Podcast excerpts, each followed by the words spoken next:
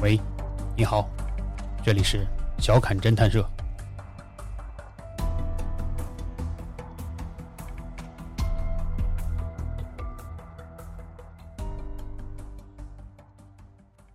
各位听众，大家好，欢迎大家再次光临小侃侦探社啊！嗯，我们长期常规更新的一个节目。哎，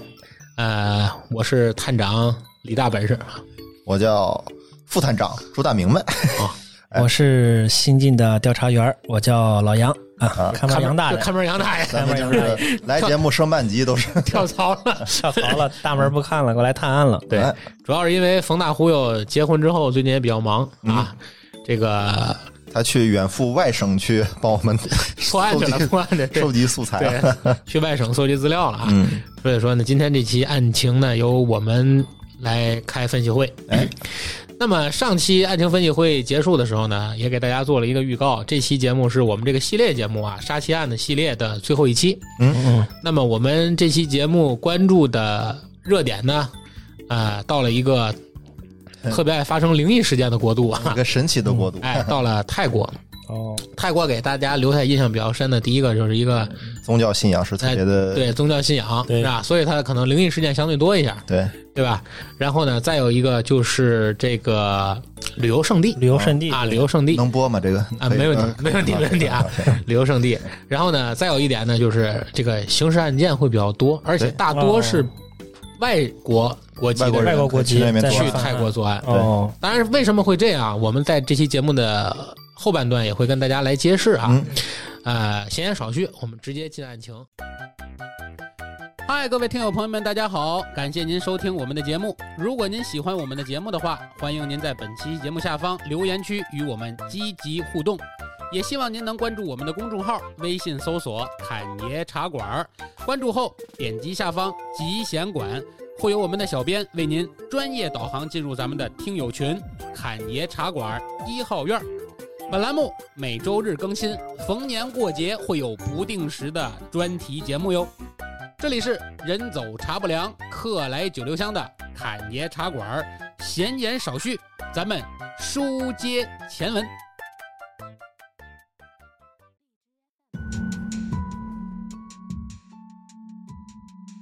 这个事件是发生在二零一八年的十月二十九日，嗯，一个天津籍的男子，你不用特意轻着说，啊嗯，天津就是这个就离离咱们比较比较近近了，比较近这个无论是确实在我们的这个平时涉及的案情里，或者看的这些资料里，嗯天津的恶性事件确实相对少一点儿。对，基本上没有说听说过有什么特别大的恶性事件发生。对第一是治安比较好，第二就是整体的这个，天津人热衷于排队买吃的，对对对 对对吧？就是恶性事件就是打因为卡个打起来了。 对对对。然后这个人就是是是天津人，他叫张一凡，哦，他呀就是假借去泰国旅游这种机会，嗯，残忍的把自己的妻子张小杰给杀害了。哦，你这不就等于破梗了吗？啊又跟咱又跟咱们上期一个观众留言 一样杀，妻案对啊，你这一下都知道凶手是谁了。那这个系列节目做的是什么呢？ 啊，谁杀的？ 而且在目前可以确定的案情里啊，人们无法理解一个人要到底怎么样的人性泯灭才会选择这样的方式不计后果的谋害自己的妻子。谈不上谈不上不计后果，因为其实后面大家也会听到，他既然选择这个地方，他就会有自己的一些啊对后他就路有啊。分析，对对然后他就是这样亲手回到了自己这个看似比较美好的家庭，而且特别奇怪的是，他能特别的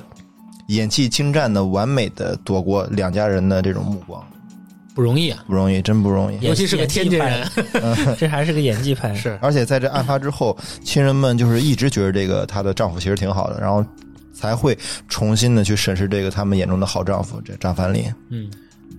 女儿一家三口去泰国旅游后的两天之后啊，张李毅、汤文丽夫妇，这就是张小杰他父母，哦哦，哦，他爸妈他在那个十月三十号下午就接到了他亲家打来的电话，说你们女儿出出事儿了，说是游泳游泳游死了哦啊，淹死了。淹死了，对，此前在水喝太多二十，哎，那是撑死啊！不开玩笑啊，那个在之前呢，十月二十七日晚上，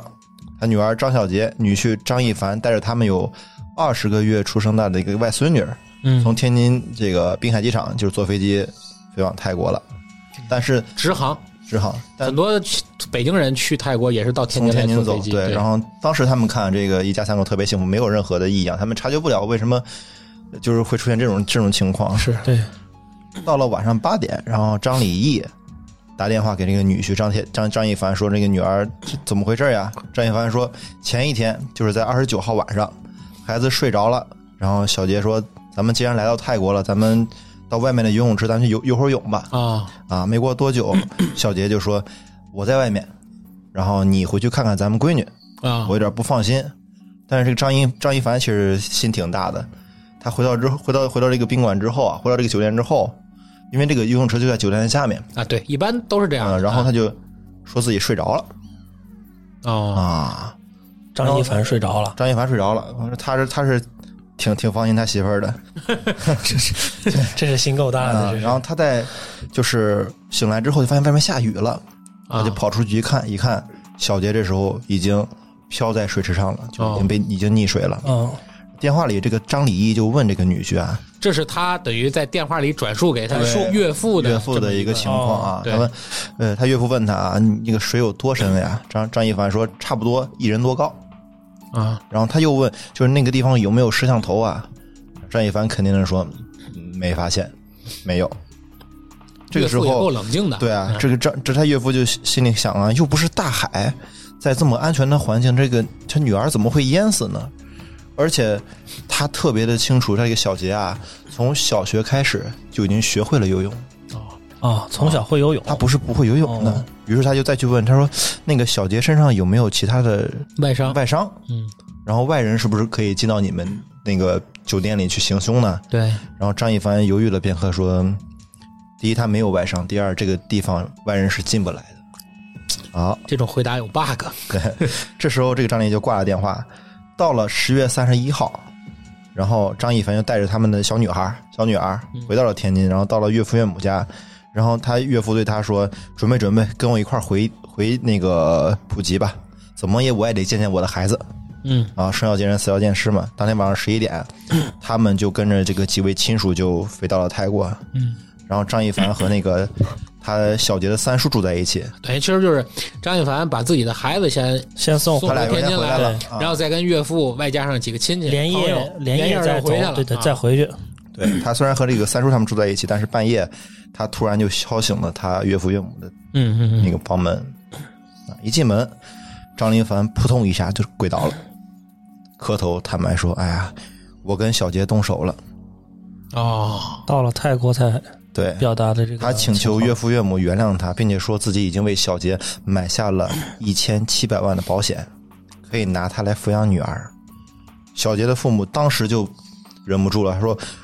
你这些钱我们不稀罕，那当然了，你想养你的女儿，我也想见我们的女儿。没错，我们只希望我们的孩子能活着。第二天，也就是十一月一日的早上，他们到达了太平间，拉开这个尸体袋儿，张李一夫妻夫妇都震惊了啊！孩子的脖子上全是伤，肋骨上也是伤，腰上基本都淤青了，连指甲都裂开了。啊，怪不得他他提前一天他要对对对承认，对因为他瞒不住了啊。因为见了尸体肯定会发现这些事儿嘛，然后他妈就立刻就情绪失控了，也不让别人靠近，就抱着女孩的身尸体啊痛哭。然后张张张一凡也是待在旁边默默的流泪嘛。嗯，然后至此，他们的亲属对张一凡的杀人这种怀疑的心思就越来越重。嗯，但是亲属们并没有立刻去质问他，而是提到说：“咱们去那个泰国当地的警局，嗯，咱们去控告一下这个酒店的连带连带责任。”啊，我不是说我就去给你去审 审你，我只是说咱们可以在泰国拿到自己们咱们该拿的那份利钱润嗯利益啊。对，当天下午，一行人就到了警局，张一张一凡就立刻被扣留审问了。嗯，原来在案发后的第二天，就是十十月三十，他回天津了嘛。嗯，泰国警方就将这个丈夫列为了重要的嫌疑人，啊，妻但子是死了，丈夫对对对，肯定但是第他一嫌很疑快就人回嘛，国了，就没来及抓到他。这时候隔着这个玻璃墙啊，他岳 父，他他那个岳父就看到这个张林凡啊张一凡那个左臂上有特别特多的那种伤痕哦，啊，说明他俩可能有有过过这互种相激烈的呃动冲手突，。对，然后首先那个张一凡就被带到警警那个医院去治疗了，之后到傍晚才会拿才会才被重新提审到警局，直到二号的凌晨，警察对门外的家属喊道：“他承认了，快过来吧！”哦但啊，肯定说的是泰语，对吧？啊，那那费点劲呢，天津话我都学着费劲。然后小杰父母就哭着进了审讯室，就是质问他：“你为什么要会杀死小杰对啊，？”啊，张一凡说：“我我不想过了。不想过离婚呢，别杀对人呀、呢啊！你一样这他杀”人他母亲就过是了这么呀，说的：“你说你如果是不想过了，你放过我们，对，你为什么要杀我们呀？”第二天，小杰亲属就和警察一起去了这个酒店，因为里面也住了新的顾客啊，啊，无法现场查看。我觉得这顾客也是心挺大，干他可能不知他道不知道，因为他是在游泳馆、呃、游泳池人里是面死在游泳死池的的人嘛，，他对并不是知道住的没房应该应该是没有哦出了问反应题，没对没对问对，题。然后他们就只能回到警局，但是警局为他们展示了一段录好的案情视频。啊，在这个视频当中啊，一位警察扮演小杰，张一凡仍然就是演他自己。嗯，只见他捂着警察的嘴往水里摁。当警察不再挣扎之后，他在岸上的屋内坐了一会儿。嗯而他说啊，自己在随后又拨打了前台的电话，因为当时他已经确定了小杰没有任何生命迹象。嗯，但是为了演戏演演演全套呢，所以说他那个佯装去求救。胡说八道。其实听都能听出来，他做那几分钟，我原来还以为是杀完人了，心里冷静一下冷静，对他其实就是等等确认这个确人实是不是没死死，啊对，死没死透这意对思，嗯，真狠。随后几天呢，张一张一凡接受了当地法庭和听证会的继续调查之后，给出了他的死因说明就是溺水，啊，是完全给溺死在里面。小杰的亲属只能回国等待，然后二十多天后正式收到了泰国警方的尸检报告。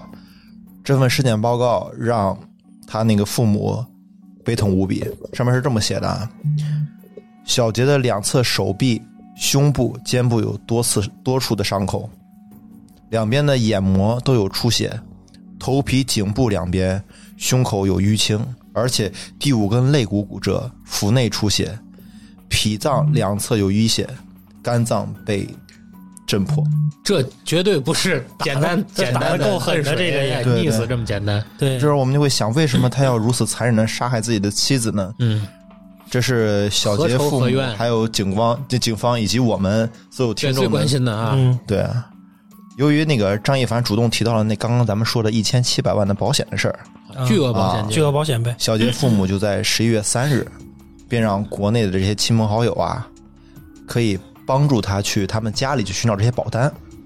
作为泰国警方破案的证据材料。肯定不止一份儿保险，对，对吧？第二天，小杰的几位亲属和那个张一凡的父亲一块儿到了他们那个屋子寻找，从一床婚被里发现了四份保险合同。一床婚被里，婚藏被的啊，够深哎的，他这个因为一般结婚时的那床婚被一般都不不会会再盖翻，不会盖的，对，不对会他盖自。己藏的。然后这个四份合同均为人寿保险，其中一份兴安定期寿险签订于一八年的六月二十一日，啊，早就预谋了，开始保险金额一百五十万，期限三十年，然后保费在一千五百块左右。九月五日，在同方全球人寿办理的终身寿险，保额高达八百万，嗯，期限二十年。九月六号，也就是他们出发之前那段时间啊，他又在太平人寿的寿险保了一百万的保险，在九月二十二日办理的一个终身寿险，基本保额也达到六百六十万之多。啊，都不每这年保额都不算低着都，不对，低每年了仅这这几单的保费就要九点四五万。嗯，你说有谁会就是一年花九万块9万多块去钱给保自己人寿买保险， 关键是买人寿保险，对啊，而且是人寿投保险啊，也不是理财对吧？对，它是就集中爆发了这种买买保险这种行为，而这四份寿险合计保额一千七百一十六万，他还真没真没说少啊。根据合同，投保人均为张一凡，被保险人均为妻子张小杰，而身故保险金的受益人都是张一凡，啊，受益份额是百分之百。真狠啊！对，这意味着如果是被保险人这个张小凡啊，张张小杰啊，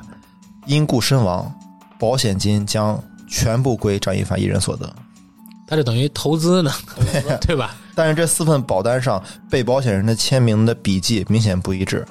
有些明显是张一凡代签的，这说明张小杰生前肯定都不知是道都不知道不这知事儿道呗丈夫给自己买了这样的保险。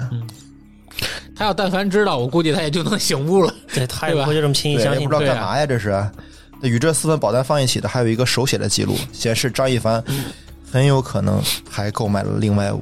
张保险，这五份人寿保险同样是为张小杰投保的，保额共计四百五十万，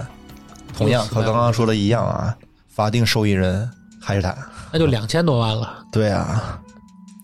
真可以。而且在亲属发发现的另一张打印的投保清单中，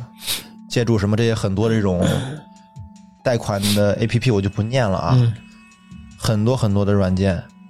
集中投保了宏康人寿、华贵人寿、长生人寿等十一份保险，而且保额在五十到两百万之间不等。各种类型的保险公司他虽然都投了，对，对虽然投保的时间不得而知 啊，但是由于这种网络投保的这个方式比较便捷，张一凡就好像陷入了疯狂的投保投保之中。就在这段时间，他疯狂的投保，因为也不需要我去那个现场去签什么呀，因为你刚才念的都是那种小的啊对网对络对对小的网络保险呗。还是不要太那个什么。嗯而且加上最后一份保额为五百万的华夏保险，目前可查到的记录里，张一凡总共投了十八个人寿保险项目。我有一个问题啊，嗯就是他杀害了自己妻子，你就是去报案，然后开始去一个一个要这些保险去执行，这是很浩大的一项工程啊！对对，但是十八个呢，但十是八你要来一个就几百万呢，真要命是不是？这其实，乘一个是一个呗。反正对现在就是然后保额总计三千三百二十六万，我的天哪！这够多的，三千万呢。你别忘了，他刚才跟他岳父岳母承认的时一候，千只说了一千七七，嗯啊，就是说那种大保险公司投了一千七啊，而且人寿保险之外，张一凡的电脑还显示他很有可能通过支付宝平台向平安、泰康两家公司购买了两份保额五十万的综合意外险，同样受益人还是他自己。现在就是我中国保保险博物馆，都买都买 遍了，就是到到这儿的时候，我们就想这样这人这么疯了，对，这么这人疯了，这么疯狂的人，他俩是怎么走到一起的呢？嗯说这可能是也是知人知面不知心吧。张一凡和张张小杰呢是通过他们单位的同事介绍认识的，在二零一六年的五月，他俩相差两岁，啊结了婚，而且在婚后不久，就是张小杰就怀孕了嘛，嗯，就是他那感情个还不二错，二十个月的那个小闺女。嗯，即便事后回想这两年半的情景啊，小杰他妈妈仍然觉得当初这个张一凡特别的正常，他认为这个女婿特别的好。他妈是这么说的啊，就我们觉得行，挺好。他也不抽烟不喝酒，工作也挺好，家庭也挺好。再说他也比较关心我们家闺女，又是同事介绍的，我们也没多想。对，哎，这都是大部分父母的一些想法，对吧就？只要是一个本分人，对吧？就 OK，、哎对吧？而且结婚时，张李义夫妇就是小杰他他爸妈给女儿买一套房，哎呦，又赔了八十万的嫁妆。还可以啊还，可以，嗯家庭还可以。对啊家境不错，婚礼后，两人又去了斐济旅游，生活看起来真的很美满幸福。而且他家人回忆到，就是小杰怀孕的时候，张一凡细致入微的关心，让他们觉得这个小杰真的嫁给了一个好丈夫。表其实面上这个搞得还挺好的，对，谁知道他在投资啊？ 对，哎呀，对，这是而且两家原来的家境都还挺不错的对，啊。张一礼夫妻夫妇更是常常帮助他们，但是事后才发现，张一凡其实是一个挥霍无度的无底洞。这怎么说呢？就是小杰家人向媒体提供了三十多份信用卡消费的账单。从上面可以看到，二零一七年就是在他们出事之前前一年，十一月到二零一八年的六月，张一凡支出项目的金额就出现了很多很多奢侈消费和转账记录。嗯例如，在一八年的二月六日，张一凡支出的项目，在上海的某会所就消费了八千八百元。从七月份开始，张一凡的交通银行、广发银行信用卡开始向一家网络视频公司频繁的支付，而且每打次赏啊打赏主播了，这是。而且每次至少百元，连续刷出了千元单位一季的消费。 榜一大哥，对，榜一大哥对。在此在此之后啊，消费金额就会逐渐增加。从七月到九月，他就刷出了十几笔将近万元的支出，并且还有多次超过万元的支出，很多很多。因为我本身不太玩这种视频嗯，类的这种东西，我不太知道，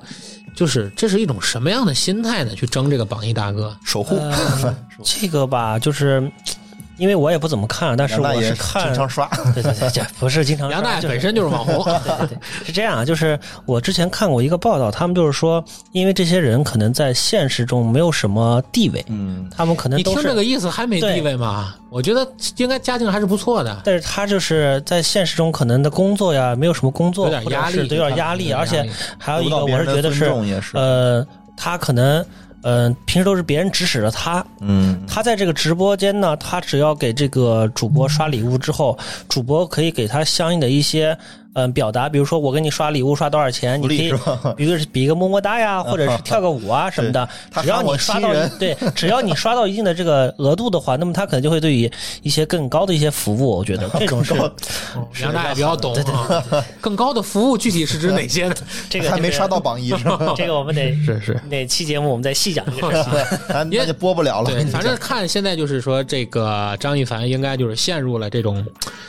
呃过度迷恋的这种对对对，这个福利马上就来了啊！随后，就小杰的家属就在张一凡电脑里发现了一百五十八 G 的色情视频，啊啊，原来花钱买视频，那看那他看来这个看的直播肯定不是正规的直播，对对，由此就可以断定，张一凡大笔的消费投入在了色情直播间的打赏。仅仅二零一八年九月，张一凡的单张信用卡支出六点三六万元。十月二日至五日四天内，广发银行又转出去六点四五万元。啊，说他已经沉迷在这个地方了。而且他不仅仅是在网络直播上沉迷，而且他还经常买这些奢奢侈品。你看他自己一个这样的男人，他就在 LV 花了一万多块钱买了个肯包定，不是给自己买的吧？那肯定而且在一天之内，他在天津的一家珠宝店 POS 机支笔了支付了三笔费用，分别为三千两百元、四万八和五万。嚯，而且十月份，他背着家人去了福州，就是在一个化妆品店和一个酒店里合计消费四千一百四十二元，还有一笔来自租车的费用是六百五十八元。见网见见网友见见主播去了，啊见见主主播播去对对了，租辆豪车买点礼物，对这个他岳父觉得这个女儿也肯定不知不知情啊。嗯咱们想想也知道她去福州干什么，对不对？但是张小杰却对她这个丈夫啊，从无戒心和察觉，而且心大婚对，而且婚后她对这个丈夫十分的关爱，给他设置什么甜蜜的微信昵称啊，我看那个给换他情侣头像啊啊，，给他 P 特别好看的一些小照片啊之类，特别可爱的照片，而且他还告诉他朋友说，他觉得这个张一凡很可爱，而且小杰父母也说，小杰内心特别善良，从小对人都没有什么太多的心机，结婚后家里的财务也都是给这个张一凡打理，嗯，但是他在别人眼里，张一凡是一个性格孤僻、不善言辞的人。就小杰的姨父回忆到，他们经常家家庭聚餐嘛，就说看不出来他有任何问题，但是就是不多说话。别人融不说着进，这个对对，圈子，别对吧人说着哈哈大笑，他也不怎么跟着笑，也很少跟长辈长辈沟通。小杰妈妈说，就是在孩子出生后的半年，他们一家三口就一直住在他妈妈这儿。后来是小杰他奶奶因为得得了脑血栓需要照顾了，他们才回到张一凡的父母家里住。嗯，就是他说孩子也是老了带，这典型天津家嘛，对，然后他说就是在这半年当中也没有任何的迹象，我们家女儿也不说什么，我们看着这一家三口就觉得挺好的，从来他们也没有往坏处想过。但是对，因为他确实他就是在这视频打赏，对，嗯，戴个耳机刷手机，反正对就是大部分人也是在做这件事就儿，是对吧？啊对对对对没有对，说干别的事儿啊对之类的。嗯，而且张丽一告诉媒体，就是 整整两年，就是一家也没有发现任何张一凡有任何异响。就是他父亲说，就是你看他装的多好呀，他看起来老实巴老实巴交，但是他自己内心就是一个谜。是嗯，而且这次他俩提出要出去旅游，他们本来是想去马尔代夫的，但双方家长都反对，因为孩子只有只有二十个月，太小了。然后张张张李毅又提议他们可以去海南，因为近一点嘛。但是张一凡还是觉着去泰国普吉岛，普吉岛比较比较想符合自己的愿望， 可能啊对现在看起来比较现在是现在是，而且他就就不愿不就不听劝阻，自己买了机票。当时以为就是图个落地签，哎然后他们就没有再说什么了。嗯而且行前就是张李毅就给了他夫妻俩一万块钱，说不用给我买东西，你们自己玩好就行，还给钱，对，平平安安回来就行。然后张一凡说好，还挣一万啊，嗯真厉害，真厉害。只是在事发回国，然后张李毅找到他们那个呃女婿工作的单位才知道，其实在他们在婚后半年他就辞了职，没工作了。这妻这妻子心也真够大的，啊而且在辞职之后，这张张小一杰这凡个他心每是真够大天的。就跟着妻子一块儿去出门上班，一起下班回家，好像还在工作一样。但他们不知道，其实张一凡在辞职这两年两年里什么也都没有做，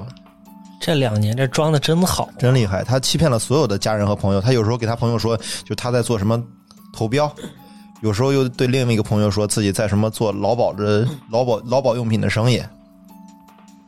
就是他就一直通过这种对自己的包装啊、掩饰啊，行话叫打八叉，给别人的感觉就是什么都干嘛，对吧？对对嗯什么挣钱干什么啊，嘴里打没八实叉。话，我现在这是下面我们就是想，这个张一凡到底是什么时候开始骗保的？他是否就一开始就计划要把自己把那个妻子杀死，对，达成骗保的目的？甚至有人就想啊，是不是这个张一凡和张小娴结婚就是为了这个？就像刚刚说的啊，可能是一是一种骗婚的这种这种手段。我感觉应该不会。咱先看看他，主要这个取决于他什么时候开始买保险。对，但是这一对切吧确实咱说的没有答案，而且张一凡被泰国警方羁押，他在天津的朋友和亲戚也都保持沉默，啊，都没有任何人问他说话，只有他爸说：“哎呀，这个儿子实在是太不是个东西了，太牲口，太畜生了。”直到十二月十日，张离一夫妇就再次飞往了泰国，他将国内收集的这些骗保的证据啊递交给泰国警方，因为他们不懂泰语，连打车都困难。幸好遇到了一名律律师，他的妻子会中文，所以他们聘请了这位律师。在此外，他们还向中国的驻泰大使提高提交了一份求助信。他们担心泰国的法律对张一凡的罪行处罚过轻，而且事情曝光之后，他们最大的愿望就是希望张一凡可以引渡回国，接受中国法律的制裁。这也可能也是咱们大多数听众的一个想法，就是咱们也知道，就是国内对于这种刑罚的处处罚还是比较严格的。其实早在一九九三年的八月，中泰两国就签订了引渡条约。虽然有希望将张一凡引渡回国，但是还需要两国的司法和外交部门交涉，也最终取决于泰国警方的调查情况。所以这个事情只能说是一个期望吧。而且张李义夫妇也在国内求助于警方，在十二月三日，他们收到了天津当地给出的立案书，但是由于这个凶案发生在泰国啊，天津警方只能暂时以骗保诈骗为由立案。二零一九年的十二月二十四号，天津天津男子张一凡，他这个这个案件啊，历时五个多月的审理，终于在泰国法庭做出了宣判。这个人，你们猜怎么着？他没有被判死刑，他是被判了无期徒刑。啊，这个啊，原因我们回来会讲啊，一会儿真会是讲。，但是这个事但是儿在大家心目中肯定是判轻了，对肯定是判刑，在国内肯定是再见了。恶性杀人嗯啊，恶性杀人、啊故意杀人、蓄意杀人，蓄意杀人蓄意杀人，而且这个事儿远远没有结束。啊而在我国的警方和全社会的努力下，终于他迎来了转机。在二零二一年的四月二十七号，从被害人家属代理律师那里获悉，泰国中级法院经过审理，不同意初级法院给予的以被告减刑的判决，同意受害人的家属代表律师上诉申请，不予被告减刑，改判被告死刑。啊泰国都判死刑了，对，那最后还是说还是判死刑了，没有说无期徒刑。最后因为调查原则上泰国没死刑嘛，对他跟调查完之后发现，其实他的那些减刑的那些证据都不成立足以、嗯不足以给他减刑，所以说最后还是，哎，大快人心。是我们的周副探长给大家介绍了一个天津籍的犯罪嫌疑人的杀妻骗保案啊。为了回敬他啊，我这儿跟大家讲一 个江苏籍的，江苏籍的 江苏籍的啊，你编的吧？这是呃，有可能是徐州人 啊，讲一个江苏籍的这个案件呢，其实很多朋友应该一提都知道，网上对他有很多不同的称呼，嗯，有叫这个于晓东杀人家案件哦啊，有叫王短短事件啊。当然，他更著名的一个名字呢，众所周知的叫这个泰国孕妇坠崖案。孕妇坠崖，哦，那看这意思就是一个孕妇从悬崖上摔了下来，你怎么知道的？结结案了，结案了。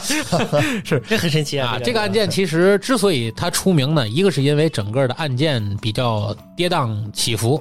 甚至于其中呢会有很多这个呃怎么说有点玄幻和离奇的成分在。哎，另外一个呢，也是说犯罪嫌疑人确实也是罪大恶极，而具体这个案件是怎样的呢？且听我跟大家好好聊一聊啊。哎，我们这个故事的呃故事的主人公啊叫王暖暖，王暖暖，要注意，这个王暖暖其实是这个女主人公在整经历了整个事件之后的，给自己重新起的这么一个类似于网名。啊，她啊，为什么要选择叫王暖暖，选择这么一个温暖的名字？我一会儿会跟大家说。这个王暖暖啊，其实她是江苏南京人，嗯，父母其实就是普通的工人啊，出生在一个普通的工人家庭。家里除了他以外呢，还有个妹妹。这个王暖暖大学的时候的专业学的是旅游管理，旅馆，哎嗯，毕业后做的工作呢，跟专业刚开始是不对口的，所以干着也不是特别顺手。后来呢，为了迎合一下自己的专业，跳槽去了一家旅游公司，等于就和自己大学专业就对路专了业对。口了，嗯，在旅游公司工作了一段时间之后呢，这个王暖暖就借借公司赏识，被外派到了泰国去发展当地的这个旅游业务。也是由于王暖暖这个人本身特别亲和力很强，嗯，所以很快就在泰国呢逐渐积累起了一些人脉和资源。到了他二十七岁的时候，很年轻的时候啊，他就已经开始萌生了要辞职创业、自己搞一搞的想法。可见，就是当时已经在泰国积攒了很多的人，哎很好的人脉好啊，对人脉，所以王暖暖当时呢就带着所有的积蓄，只身去了曼谷。他从个体户做代购开始，因为那段时间正好中国代购这个行业刚刚兴起，非常的好，哎跑工厂、谈货源、对接供应商等等等等啊，慢慢的就开始在曼谷拥有了第一家实体门店，而且拓展了很多业务板块。而逐渐呢，业务发展大，在家里啊，在老家南京成立了分公司，啊，每天基本上就是这几轨并行。王暖暖这个人呢，其实他从小的性格非常要强，决定的事情基本上就是一条道走到黑，从来不回头。而且做生意也非常拼，而且能吃苦。所以除了工作呢，你要知道在泰国做生意嘛，你除了嗯工作它本身很辛苦之外，最大的问题是语言。对对对吧不同也没办所法以交流，对，所以他呢白天干活，晚上又去上泰语课，啊，在创业自初己学，对初始阶段，每天就睡三四个小时，想想够辛苦的，真的是很辛苦。而且他基本上除了工作之外，你看他每天只睡三四个小时，除了工作之外，基本上没有任何额外的社交了，就是完全为了嗯工作工就是作学。习，工作、学习、睡觉，工作、学习、睡觉，就是这么个周期。三点一线，所以说，既然这样一来呢，与事业上的一路高歌猛进不同，他将近三十岁的王暖暖，感情状态基本是一片空白。他没有新途径是认识别人，对主要是父母呢，也是经常像其他父母一样啊，只要一见着孩子就开始催婚，是吧？告孩子实在不行就别跑这么远，对吧？嗯别弄那么辛苦，回来上个班、考公务员啥的，对吧？对，结婚得有个家庭，女孩子嘛，对吧？等等等，这肯定是这样的。不用那哎么辛苦啊，这个王暖暖自己后来回忆说，其实她的婚恋观呢是很传统的，虽然她个人比较这个拼，工作上很拼，但是她一直也很向往有一个像这这样样哎比婚较姻好的家庭，婚姻家庭对她来说也很重要。其实，在国内呢，她之前有过两段恋爱经历，但是王暖暖觉得对方事业心不太强，啊，最终呢是以异地恋啊这种生活不同频嘛，对吧？嗯，毕竟有点时差，对吧？泰国是跟咱还是有点时差的，所以就是就跟以前的这些男朋友就分手了啊。嗯此后呢，就过上了很长时间的单身生活。而在异国他乡的她呢，又由于工作，前面说嘛，工作很忙，嗯，别说找男朋友了，跟父母交流都不是特别多，是，光而且休息就只有对三四个，而且逐渐跟国内的这些朋友其实也就疏远了。啊，常年在很国外对了，啊，很多人就断了联系嘛。嗯，哎，所以从前面介绍他的大致背景，花了这么大篇幅讲他的背景，为什么？大家要知道，这个王暖暖现在就建立起了一种一种独特的人格，就是他其实在此时表面上看。是整天在商场上打拼的这么一个样子啊，对社交面很广，对但实际上他是一个孤独的人，对对对吧？哎，就是这么一个孤独的人，在二零一七年的五月十九号，当时已经将近身价两千万的王暖暖， 好，富婆王，对，在一次朋友聚会上见到了一个叫于晓东的男人。好，就是咱们讲那个男主人公，这个于晓东啊，在这次宴会上第一次见到了王暖暖之后，就主动的和王暖暖旁边的一个人去调换了座位，嗯哦，来到了王暖暖面前，就主动的和她搭讪。这个王暖暖呢，见对方的这个于晓东啊，这个长相啊、谈吐啊还不错，哦，在他的一再要求之下，就相互添加了这个联系方联系式方式了啊，啊，那就相当于认识了一下大家就认识了。做外贸生意的这个王暖暖啊，每天忙着见客户、跑工厂，其实当时是没有时间去真正认认真真的谈一场恋爱的。嗯，这个大家如果在网上看这个王暖暖的照片的话，这很容易搜得到啊，很多视频资料，包括很多照片嗯对。王暖暖其实长相非常不错，绝对应该算是一个很漂亮的可以定义为女生啊美女的这么一个一个一个长相啊。呃，面容姣好，条件优秀，对吧？在别人眼里，这根本就不是个找不到男朋友的这么一个一个人，对吧？可是呢，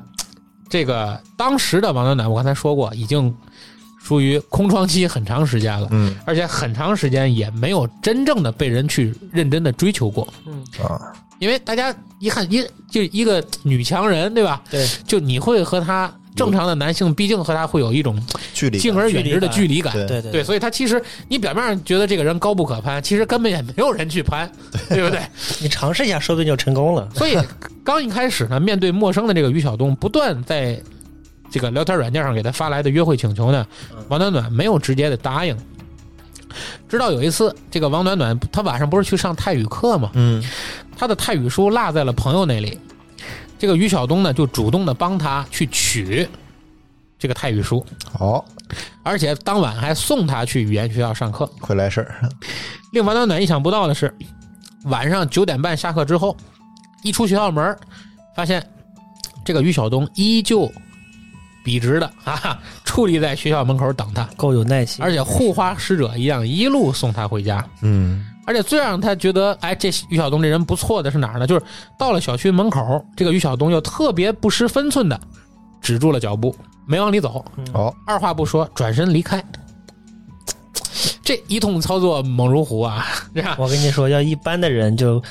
做不到这种能立马保持住自己的状态怎。么着有经验，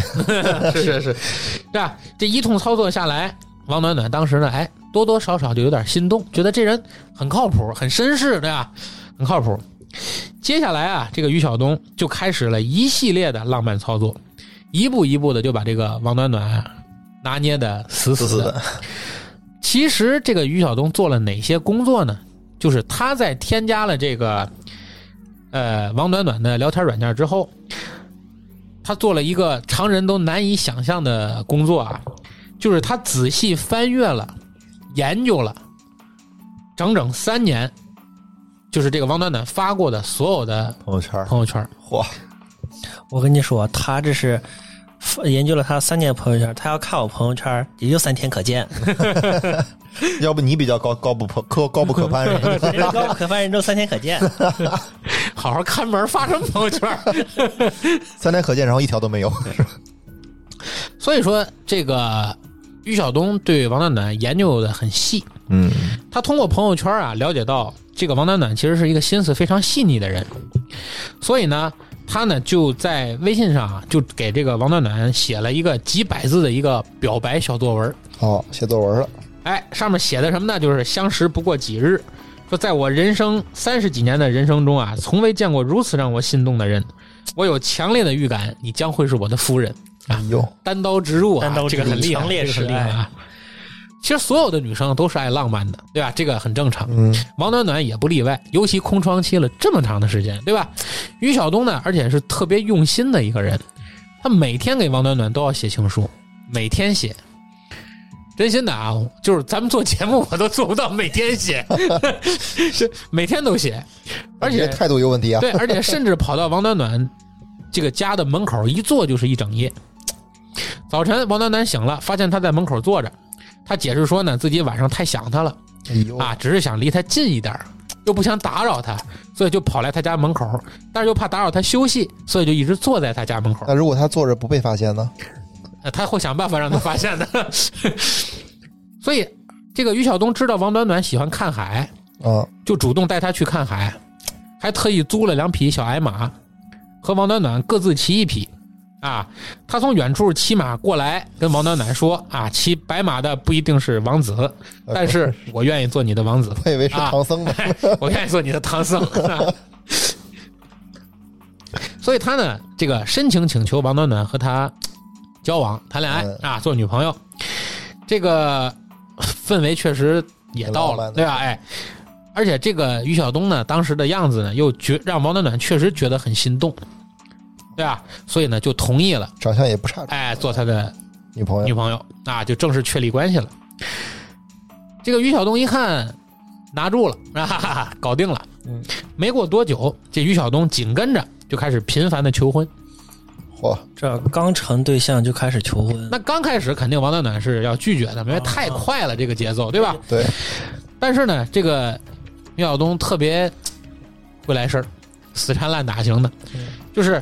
早晨求婚被拒绝，嗯中上午上午就接着求，上午接着起，我天，上午求婚被拒绝，下午就开始求，下午被就是就是一天啊三四次的求，真 被拒绝了也不生气，就是不停的求，不停的求，不停的求，不达目的誓不啊哎，不达目的誓不罢休啊！所以在这个于晓东的这个甜蜜攻势下，最终让王暖暖坚信自己终于遇到了一生中对的这个人 Miss Right，呃，遇到了啊。对的人感觉，所以呢，无论是在他这个王暖暖面前，还是在王暖暖的朋友面前，于晓东扮演的这个形象一直是一个特别自律的、特别优秀了，特别优秀的一个男士，嗯哦，坚持健身，情商很高，是吧？也懂得 坚持。发现和我们都很像。咱们情商这点是差着点，所以呢，这个，这个，这个，就是让王暖暖觉得就，终于可以 哎，就放等下了这么多年自己所有，的哎，所有的盔甲可以，对对可以，可以卸了。下了，卸甲。所以呢，这个王暖暖刚刚对他的态度有一点松缓啊，于晓东便主动的把自己房子退了，哦要求搬过来和王暖暖同居，我我得照顾你这来，是步步紧逼哎，我得照顾你来。太厉害，所以被恋爱冲昏头的王暖暖啊，坚定的认为他此时的这个我们看来有点不妥的举动都是为了是为了爱情对对，啊，是为了印证他那句“离开你一分一秒都活不了”的炙热情感，啊，王暖男也是个恋爱脑呀，是，所以呢，仅仅过了两个月，就两个人确立了关系两个月，在这个于晓东的求婚攻势下，啊，这个王暖暖最终同意了闪婚，而且最关键的是，他们俩结婚的决定，王暖暖都没有跟自己的父母说说是啊，就领证了，所以在他父母和他们朋友的眼里，这俩人一直是男女朋友关系。哦，但实际上已经领证了。也正是由于这个仓促的决定，改变了王暖暖后面的整个的哦生活轨迹生活。嗯，新婚第一个月，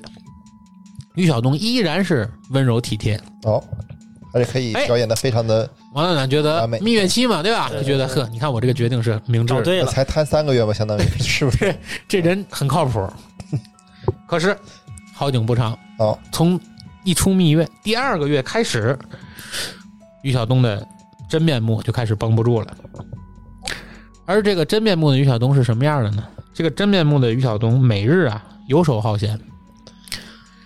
他跟王暖暖在一块儿之后，他基本上就没有正式工作，王暖暖就基本上是靠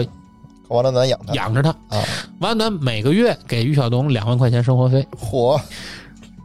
真羡慕呀这。工资 真高，是啊，是吧？给两万块钱生活费，求职四个月，而月薪两万钱一旦不够用了，他就打着王暖暖的旗号，啊。向他的朋友啊，包括邻居们借钱。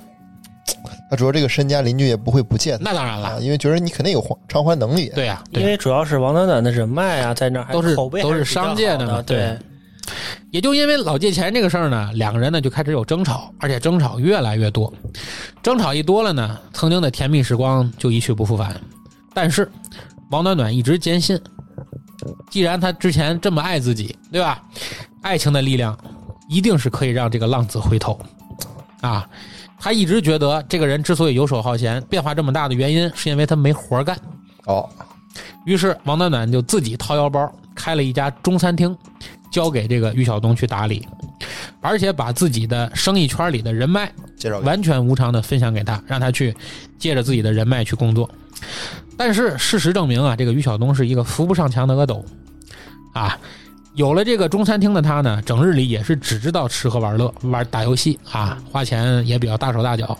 打赏不打赏主播，这个咱不知道啊，反正基本上皮肤肯定埋的比较全， 是吧？是吧？对而且呢，逐渐呢，他就开始这个于晓东呢就觉得这一切啊，就是应当责分的。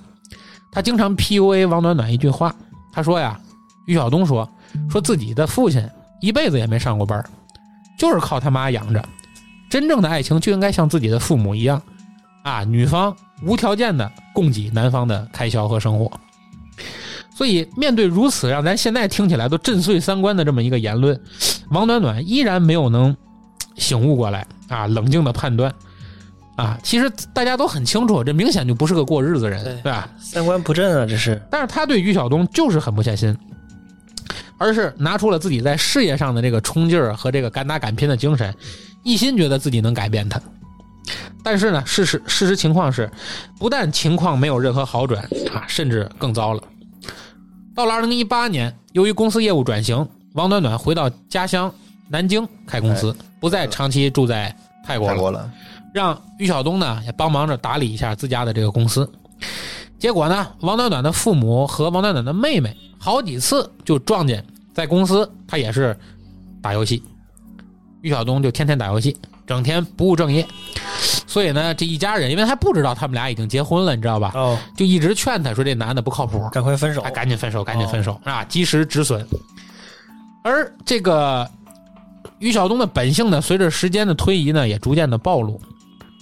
他发现这个家里的人呢，在逐渐的劝说他，让他不要，就是劝说他这个王暖暖让他离开于晓东，或者让他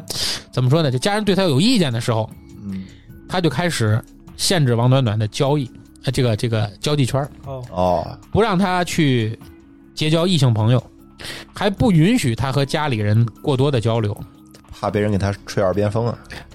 而且王暖暖的妈妈一旦要是过来照顾他们的生活的时候呢，于晓东也开始会私下里去贬低，说他妈妈做饭不好吃，不希望王暖暖的家人和他们生活在一起，就各种 PUA，能理解吧？各种 PUA。直到这个时候呢，王暖暖由于家里人不喜欢，嗯，这头儿也说不喜欢家里人，对他被夹在中间了。很难做，他就跟家里人说实话，说其实已经结婚了，了，那意思你们就你们得认可这个人，其实还是向着自己老公的，你能明白吧？哎，都已经这样了，结果这件事儿一说出来，王暖暖的父亲是当场气炸，扬言说要跟这个女儿断绝关系，可见对这个姑爷是多么的不恨满之意。入骨，啊而另一边呢，于晓东对于王暖暖的家人呢，也是越来越不当回事儿啊，不以为然，开始和以前的一些狐朋狗友们啊混到一起，疯狂的借债赌博，啊，就开始又就是嘖玩的越来越大不务正啊业，了哎开始。最严重的一次啊，他甚至从公司的账上直接划走了五百万，这钱就直接蒸发掉了，其实就是应该就赌掉了嘛。赌掉了哎应该就是赌掉了。对，然后呢，当时这个钱丢了之后，王暖暖第一时间是选择了先报警，他以为是公司里不那对谁对吧？中饱私囊出这个问题，对，结果找到这个，实际上这个人就是于晓东之后呢，于晓东非常会演，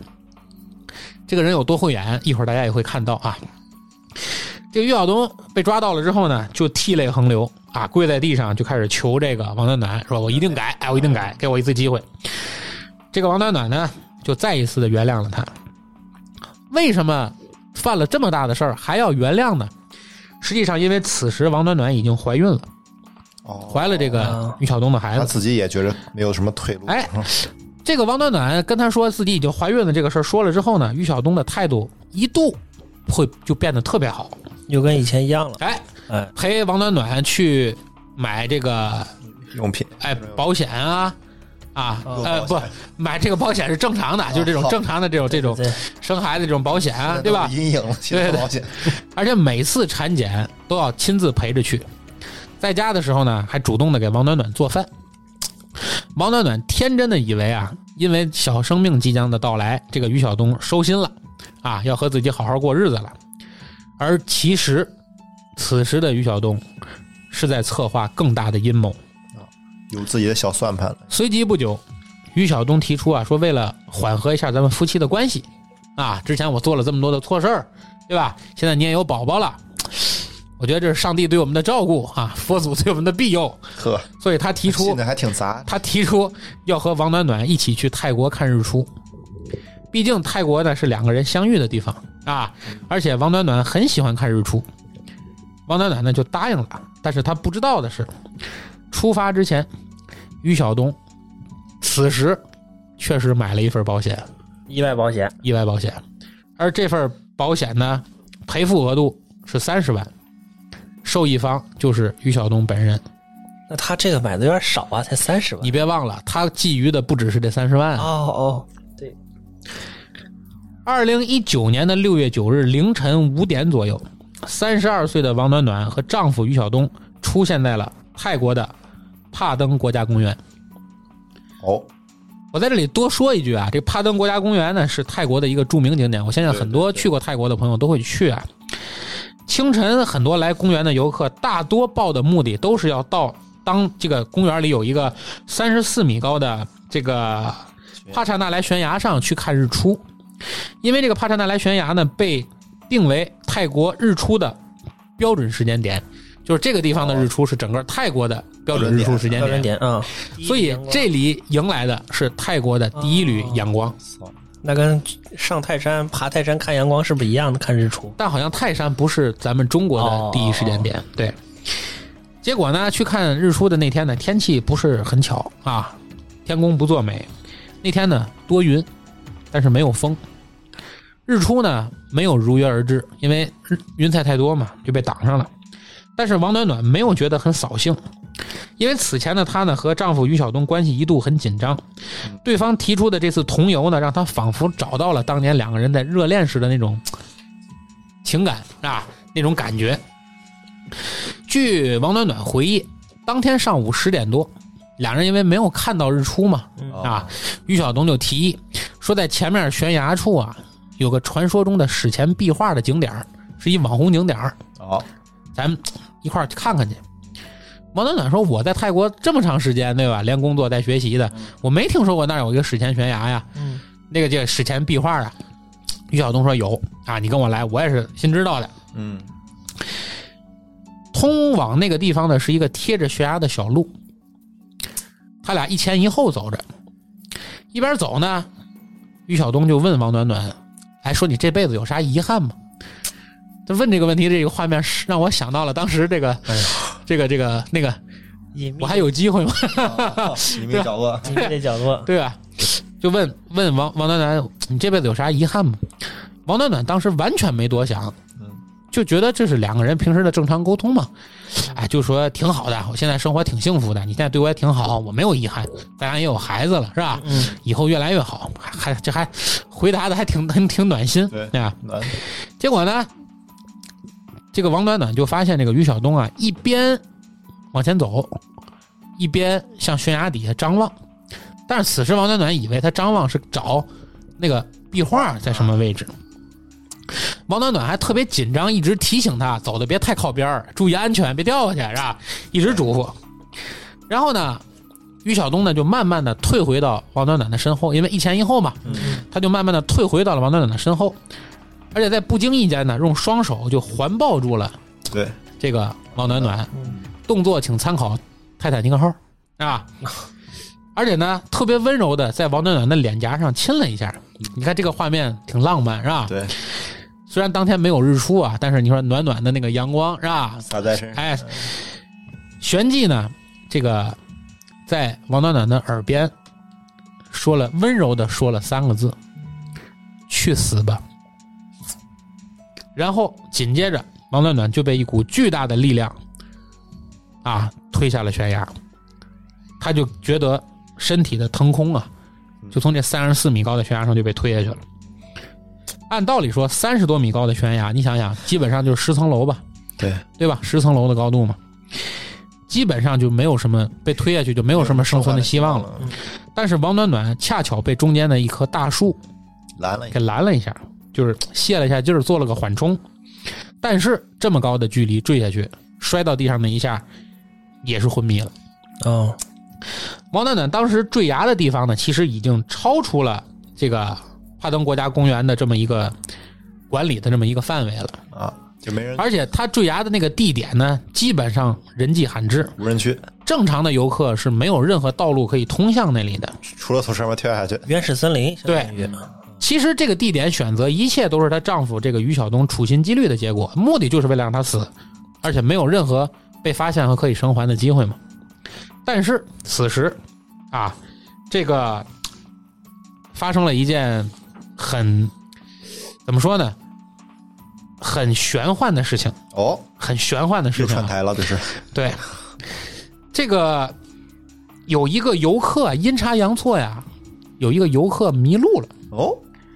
迷路之后是正好走到了王暖暖的坠崖地点，发现了在悬崖底下躺着的这个昏迷的浑身是血的王暖暖，哦他怎么下去的？而且就是在王暖暖坠崖一小时之内。就哦发生了这件事儿，就这个游客就看见了他他，，而这一小时恰巧就抢在了最佳抢救期之内，因为如果超过一小时，这医生说如果超过了一小时呢，这个王暖暖的生还的可能性就非常小了。哦，就是在一个恰如其分的时间，在一个本不应该出现人的地方，突然出现了一哎游个人。客，而大家要注意啊，我刚才强调了前提，这个游客是一个迷路的游客，因为要不要是一个正常的游客，他是不可能去这儿走到这个地走方到这个地方而的。且所以悬崖走到这个地方的游客，大部分应该来说，要不是探险的，就是迷路了。对，但是这个游客很神奇的是，发现了王暖暖，没多长时间扭过身来就找到了当地的工作人员。是王丹丹给他找的工作人员吧？他怎么对，所以说就是这个人去找神奇啊对一个迷路的人去找了工作人员，然后工作人员赶紧就报警，并对王暖暖实行了及时的抢救和就医。但是王暖暖清醒过来之后呢，肯定就是要找这个救命恩人嘛。对，但是没有任何监控，任何角度的监控也没有拍到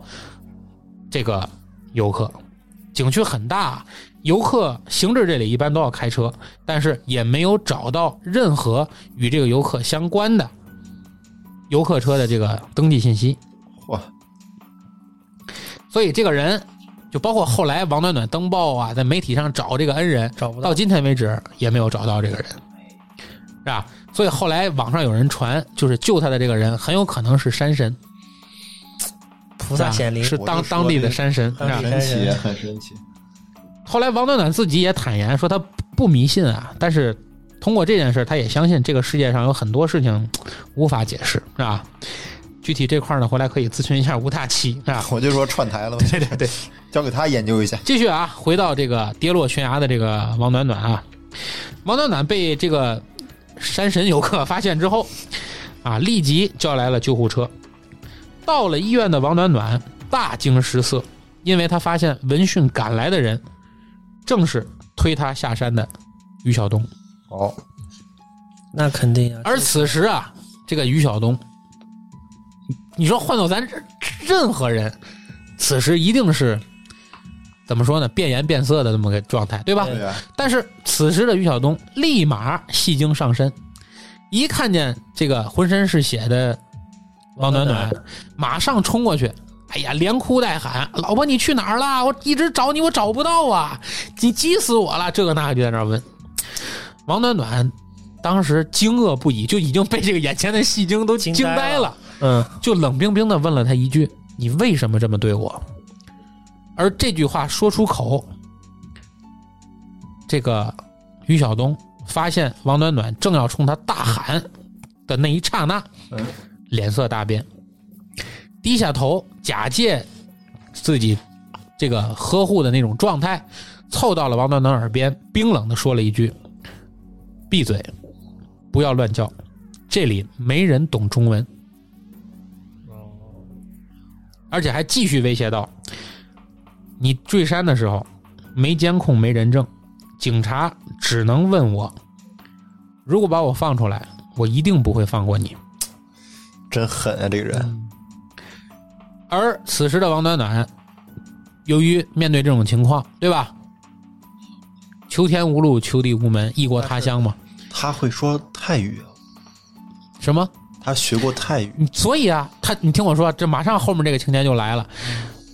由于于晓东害怕他用泰语和当地人去求援，这个第一时间要进 ICU 的，因为他当时要抢救嘛，嗯所以就把他推进了 ICU 的单人间 VIP 抢救，而这个于晓东就一直在他身边，二十四小时陪着他，不让他连见任何人，就不让他有任何去求援的机会。真恶心。而王暖暖又担心，即使我用泰语求救，他现在就在我身边儿，万一鱼死网破，我还是救不回这条命来，对，能理解吧？能理解也许是害怕事情暴露，第二天，王暖暖连手术都没做完，于晓东就偷偷的跑到医院去申请出院。就着急带他走。对，医生当然是不同意的，医生当然不同意啊，就驳回了这个于晓东的这个请求。但是于晓东说：“我你让他走，我就给他办出院。如果他死了，我负责，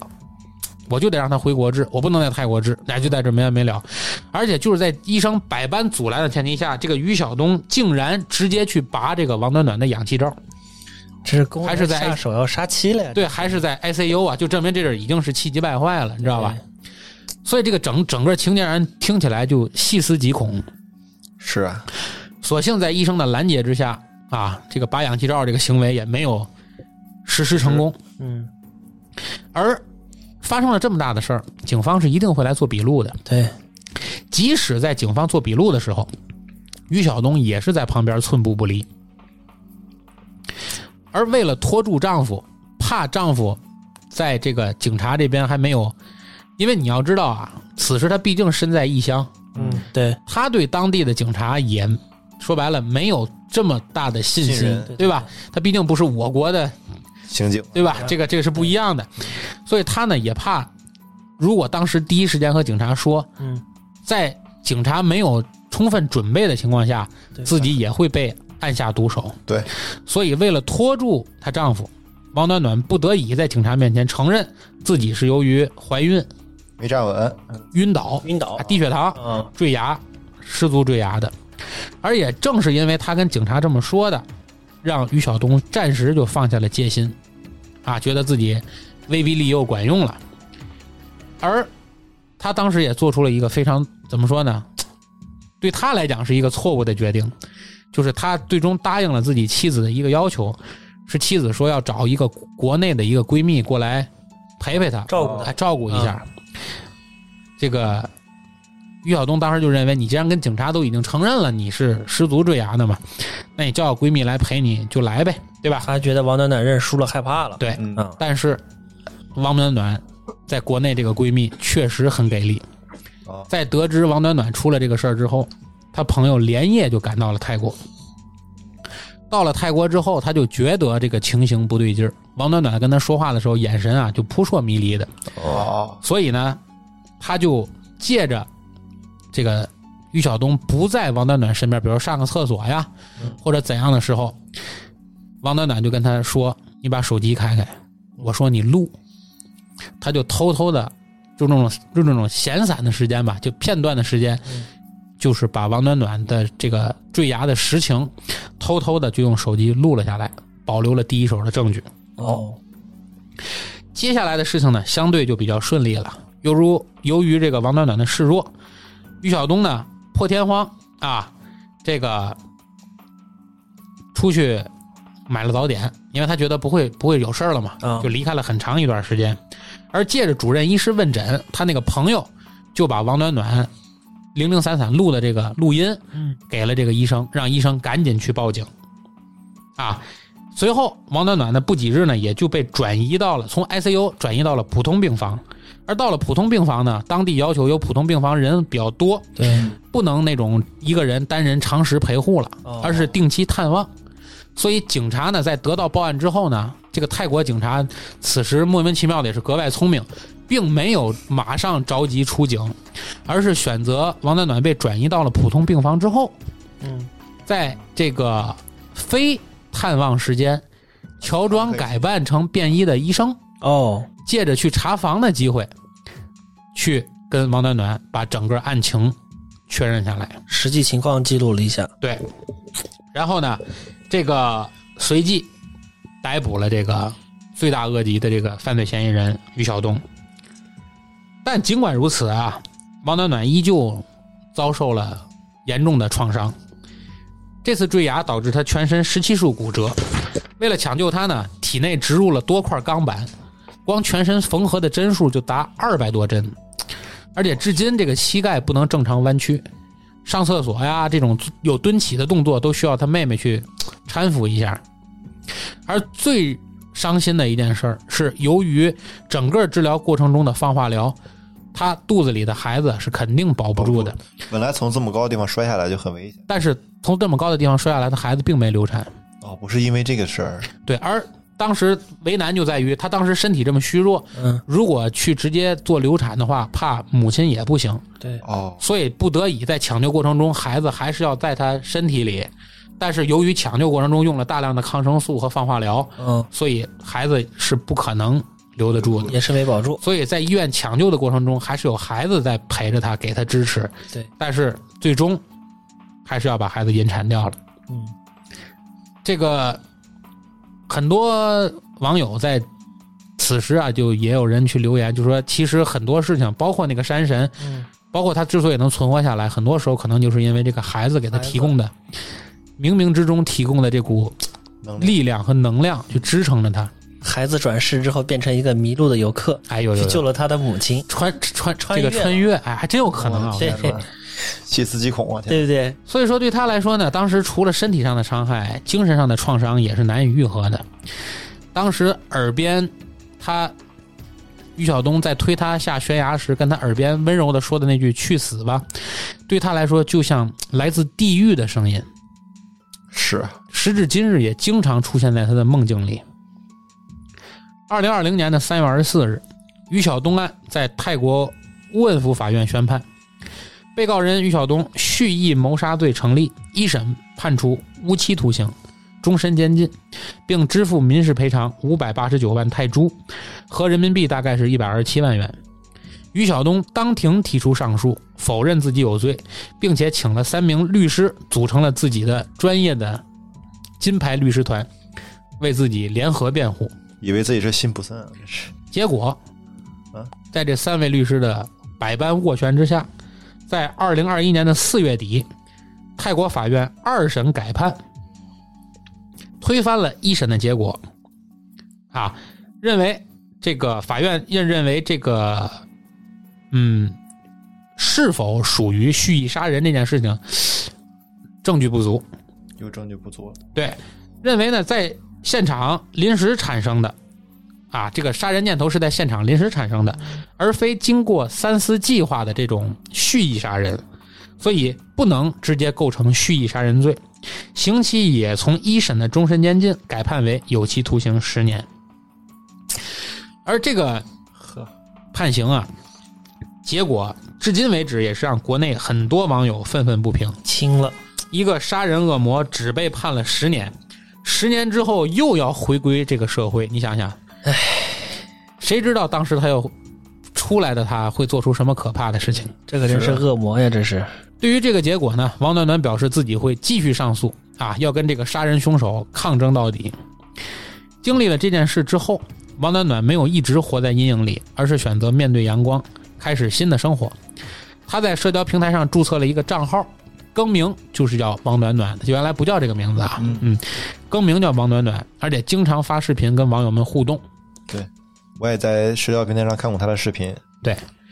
视频中呢，他剪了短发，眼神比较平静啊，笑容温暖而有光，看不到半点阴影。虽然经历了一段堪称噩梦的婚姻，但是他坦然的相信爱情，也希望广大女性不要因为他的事对婚姻抱有任何恐惧。但是这件事情过后啊，其实，在看相关的资料里，有一个嘖情节让我至今心情也难以平复啊。最让我大跌眼镜的一个事儿，就是在于晓东被捕一事刚刚发生之后，于晓东的母亲，就是这个王暖暖的婆婆，嗯，哎，得知自己孩子被抓了，冲王暖暖大喊道：“说他推你下去，你又没摔死，你为什么要报警？你都现在摔成这个样了，除了我儿子，谁还要你啊？”这看来他儿子是这样，他妈这个哎有其母必有有其子对对对，是家庭三观就不正。是的，所以这件事情呢，第一就是整个这个案情的跌宕起伏，再加上后来的这个改判风波嗯，啊，以及也许几年以后，就二零二零年宣判嘛，对十年以后，就是大概现在还有九年，对，这个杀人恶魔就有可能重归社会。这一系列的事儿吧，反正在网上也掀起了一股又一股的这个轩然大波，哎，波澜啊，所以说这就是完整的为大家阐述了泰国孕妇坠崖案的始末。真是很可怕呀！这是没想到被 PUA 会这么严重， 真是其实我呃之前也关注过这个案子嘛，然后嗯也是了解到，就是嗯、呃、他俩的这个相识，就是从第一次见面的时候啊，这个是这个那个呃于晓东他故意去安排的，因为他本身就是一个游手好闲的人，没有任何的工作，他去。进这个圈子跟这个王暖暖认识的时候，他是有目的的。他当时就是因为跟一些狐朋狗友，就是说我这边儿他狐朋狗友给他说，说是这边儿有一个什么富婆的聚会，哎，比较有钱的，你看哪个目标你觉得合适就去。结果他才在这个聚会上，然后装的很绅士啊，怎么样的，然后发现了这个王暖暖这个目标，然后是从一开始就有目的的去故意去接近王暖暖，他从一开始就是抱有这个傍一个富婆的目的来去接近的，把爱情当事业来做是吧？对，要不月薪两万吧？是。其实刚才我咱们完整的跟大家讲述了一下这个泰国孕妇坠崖案啊，嗯包括现在网上的所有资料，包括我们所有兄弟电台们做的这个关于这个案件的讲述，以及包括大部分的网友们的评论，基本上都是一边倒的站在这个王暖暖的这边，对吧？就是认为这个杀人凶手罪大恶极，处心积虑，对吧？对呃，应该下一百八十层地狱，踏上一万只脚，永世不得翻身，这个没问题。但是呢，其实我在准备这期案件的时候呢，怎么说呢？我就多想了一个问题啊。嗯王暖暖当然在感情上，其实她是有一定缺陷的，就是说她过于忙碌事业，嗯。缺少一定的关于爱情的经验，是吧？呃，很容易陷入这种，就是对方营造的这种感情骗局。但是还有一点就是，我一直无法解释，就是给自己说明白的，就是这个人在商场上打拼的如此成功，嗯，从一无所有变身家两千万，就是最基本的一件事，就是应该能把人看明白吧，对对吧？你做生意嘛，最重要的是和人打交道。对，人如果看不明白的话，生意怎么可能做得好？但如果你能把人看明白的话，怎么可能你天天跟你朝夕相处的人，你反而看不明白？这个当然会有一些心理学上的解释啊。我也希望如果朋友们，就是咱们听友们，对这个有了解或者有观点，嗯，也可以来抒发一下。嗯，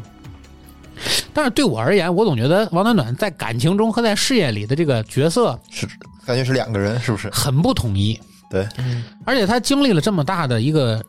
生死的考验之后，尤其还有孩子的这个流产啊，流产、引产这个事，对吧？正常人我觉得应该做不到像现在网络上他所展现出来的这么一个阳光的形象，就是所以综合到一块儿，我总觉得这个事儿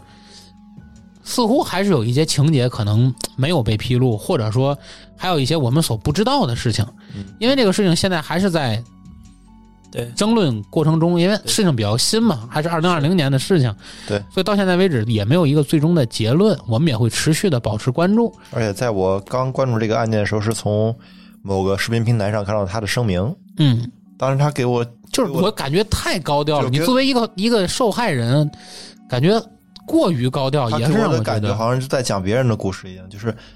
他是在视频开头有强调过自我，自己我是那个是里边的女主人公，里面讲的是我，但是在他给我叙述的感觉，好像他真的特别的强大，我感觉内心特别的强大。 是。当然，我们也认为王暖暖应该是一个内心强大应该走出来的的一女个人，对吧？也确实通过她的表现，她确实从这个阴影里走出来了，这是值得高兴的事儿。但是怎么说呢？我们做节目，多方观点吧，对什么事情都抱有个好琢磨劲儿，可能也是一件好事儿。不喜勿喷啊，对对对，不喜勿喷啊，不喜勿喷。我们是一个求知欲很、求生欲很强的节目啊。 求职欲两万块钱一个月是吧？对对对，所以这是我们讲了两个发生在天津哦泰国的，不是天津啊不是天，津发生在泰泰国国的对，但是是中国人的案中国件人的啊。那么就是现在呢，我再给大家说一个，就是第三起啊，就是从一八年到现在的这个第三起的这个在泰国发生的杀妻案，呃，然后呢，故事好像都是集几。中在这一八年到二一年之对，间啊。一八年到二一年这期间，而且这个是离咱最近的，嗯，它差不多是发生在二零二零年的一月份，啊，在一疫情之前，嗯对吧？对对对，一月份的时候呢，在泰国的这个春武里府，嗯啊然后的海边儿，然后一只呢黑色的旅行包被冲上了海岸，一般镜头一开始是这个，我就知道里面是啥东西了。对，这个肯定是。然后人们呢，在这个包里啊，发现了一具死状比较凄惨的中国籍的女尸，哦，啊，然后尸体呢是蜷缩着的，双手呢和双脚是被绑住，眼睛呢也是被胶带蒙住的， 哎呦，就死的就是死状比较惨。然后在案发的尸体后的九十六个小时，泰国警方呢逮捕了一名三十八岁的中国台湾籍的男子，他叫卢某啊。然后呢，在一番审讯之后，警察才知道了这个卢某的罪行。卢某呢是先把他的妻子骗到了酒店， 哦，然后在一番殴打和虐待之后将其杀死，随后呢装进买好的旅行包里抛尸海中。啊，这个还是比较残忍的，对，他是虐杀的。然后呢，这个故事呢，它的起因是在二零一八年的十一月中旬，这个主角的女主角呢叫王丽丽。然后和这个卢某啊，在这个芭提雅的一次旅行中呢相识了。就是刚认识，呃，两个人也比较愉快，就是属于那种一见钟情啊那种的感觉啊。然后在两个月之后，王丽丽呢再度的就是前往这个泰国，跟这个卢某去见面。然后两人因为有之前的一次经历，所以说，呃，两个人的关系呃很好，然后就是很快的就确立了这个恋爱的关系。哦，就在一起了。对，就在一起了。然后呢，这个卢某呢，他告诉王丽丽，说自己是一个生意人，就是做生意的，在泰国。然后呢，在泰国有一个奶茶店，然后按摩店和汽车的维修店，然后还有两套别墅啊。有钱人这有钱人说的是哎挺好，然后呢自己还说自己呢是涉足这个代购的生意，嚯，包括代购这个衣服，然后天津话叫叫什么来着？刚刚说那个啥都干那 个，呃，打八叉，我差又是这个又来一个，在泰国打八叉的，这是不过这是一个台湾人啊，然后他代购衣 服，然后还要代购这个演唱会的门票。他这个不仅限于泰国， 什么他代干什么挣钱干什么？对什么挣钱干什么，他是不仅限于泰国，在国内也能代购。说白了就是跟黄牛的这事业也有关系啊。你只要想要啥，就没有他找不到的东西。对，感觉自己还挺厉，感觉他还挺厉害的。然后呢，这个王丽丽啊，她最初呢以为遇到了这个比较完美的这个老公对象。这个王丽丽呢，最初啊以为自己遇到了这个完美的这个结婚对象，嗯啊，就真想命跟天子来对了真命天子，准备跟这个男人共度一生。然后呢，他们在一起的时间很快，在二月份的时候，然后这个王丽丽呢就怀孕了。然后王丽丽想的是，既然我们都怀孕了，那我们就先领证儿，在泰国去把证儿领了。哦，然后这个卢某呢就同意了，他在四月份的时候带这个王丽丽啊到这个春武里府去登记结婚。泰国有民政局嘛？对，这个不管是民政局，但是有这种机构啊去领结婚证。然后，但是这个呢，结婚证啊，在后续的事件中呢，并没有找到这张结婚证，就哦说明他们这个结婚并不是真的结婚，因为是类似于在教堂里做个宣誓就完了。对，但是也不像你说的那个宣誓，他们是去了泰国正规的机构嗯，去领。但是呢，去正规这的个机构找对了个黄 牛，买了一张假证儿。对，然后这个登记结婚的时候啊，这个卢某呢，让这个不懂泰语的王丽丽在门口等待，哦因为王丽丽丽她是旅游的时候懂去了懂泰了国认识的这个卢某对对。嗯哦这个卢某呢是在泰国一直做生意，他比较熟悉泰语，所以说他让这个王丽丽在门口等待，自己呢在去到泰国领证这个事儿不能俩人进， 对，对不吧能两人进，他哎自己去了。我我就给办了，我就给对办了啊！他自己去了这个政府大楼，然后他告诉这个我王丽我丽上面说有人，说这个证件呢，就是我成功办理了，然后呢，我还缴纳了大约四十万的这个人民币作为押金，嚯，啊好家伙，但是王丽丽呢，并没有见到这张结婚证，然哦后这压根儿个也没办，这个卢某就说了，说这个结婚证呢，他是要扣在这个泰国的移民局啊，真现在是拿不到。吃铁丝儿拉罩里，对真能编的。嗯，然后他俩这个结婚呢，没有戒指，也没有婚礼。这个王丽丽呢，就觉得这次登记呢，过于就相草当于率了吧？对，这就也相当于两个人结婚了，啊，就哦他以为结婚了，他以为是哎结婚了。然后呢，但是时间到了二零一九年的下半年，这个时间、呃很快啊。然后这个卢某呢，就似乎是换了一副面孔，他帮这个呃人家做事儿的时候啊，就是只收钱不办事儿的情况越来越多。对啊，好就，帮人代购。比如说，我去帮同事去买一买个东张西，那个演唱会的票，但是呢，钱连了，票没有，对他把钱领，他是怎么说呢？就是他告诉人说这个票呢不好买，你等一等，然后我就帮你买票，然后人家等了，然后到演唱会的当天的时候，他给人说，哎呀，这个演唱会呢因为暴雨或者什么情况没有开，取消了啊。然后这个其实这个人呢就站在演唱会的门口。就是这个帮他托他买票的这个人，就在演唱会门口，因为没有票，给了人家钱了，哦，然后听到这个那人就来了，听到这个卢某说了这个演唱会取消了那，扯犊子， 对，这完完全就是在骗人嘛。 嗯，然后他不仅是这个事情，他还说，呃，他还去帮大家不是代购嘛，他的代购啊，基本上好多回都是假的，就没有说是正品代购，卖假货是吧？买假货，他纯粹就是都是莆田的，对拿正品的钱去给人给假货啊，这个事情就越来越多，越来越多。而且呢，他开始向这个王丽丽借钱，借的钱拖欠的这个债款啊，就是多达五六十万，就是欠各种各样人的钱，借别人的钱，然后拿别人钱不办事儿这种情况越来越多，最后大概攒了五六十万的这个外债。然后在一九年的十月份的时候，这个王丽丽她产下了一名男孩儿，就生了个生了个男孩儿。在这个生产后了，那个卢某啊，以为以这个医院不给陪护为理由，让王丽丽独自的在医院里待了七天。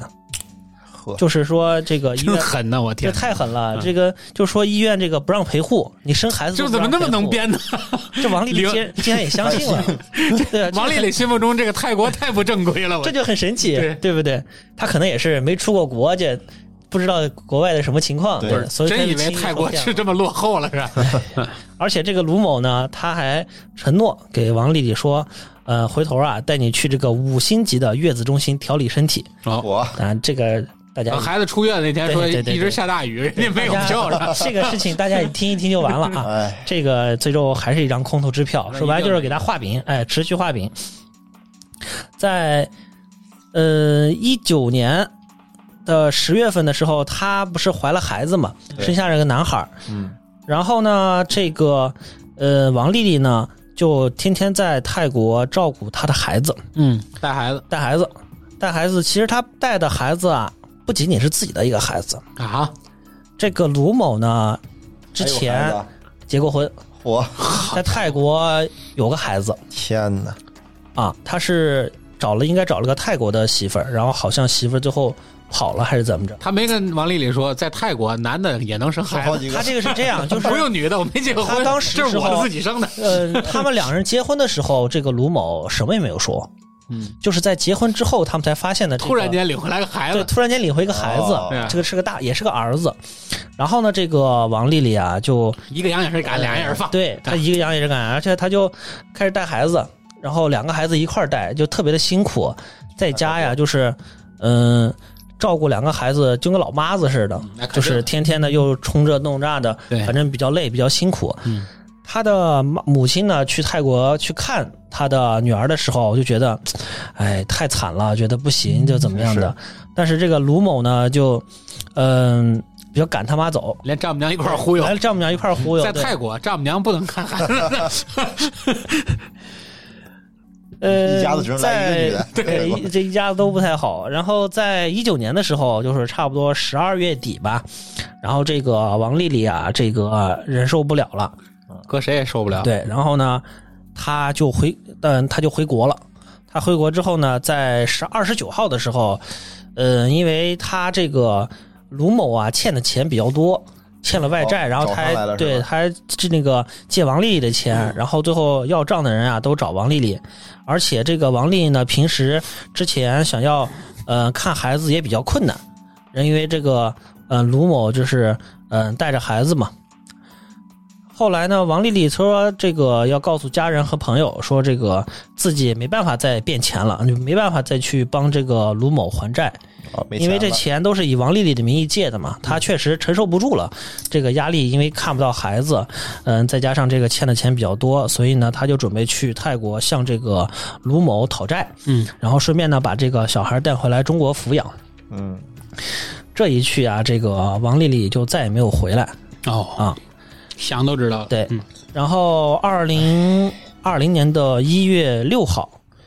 这个卢某呢，他开车去一家商店去购买了一把三十四公分长的刀子，嚯！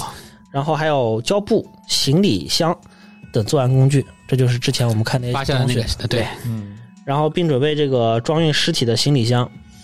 七号的下午呢，这个卢某啊，就带着这个王丽丽入住在这个帕提亚度假村里。他故意呢，就是选了一个单层、单独层的屋子，就这一层没有别人儿，啊，就他们自就己他可自己算可算住了个五星级的。对，住了一个好点儿的这个度假村嘛，然后找了一个单独的屋子，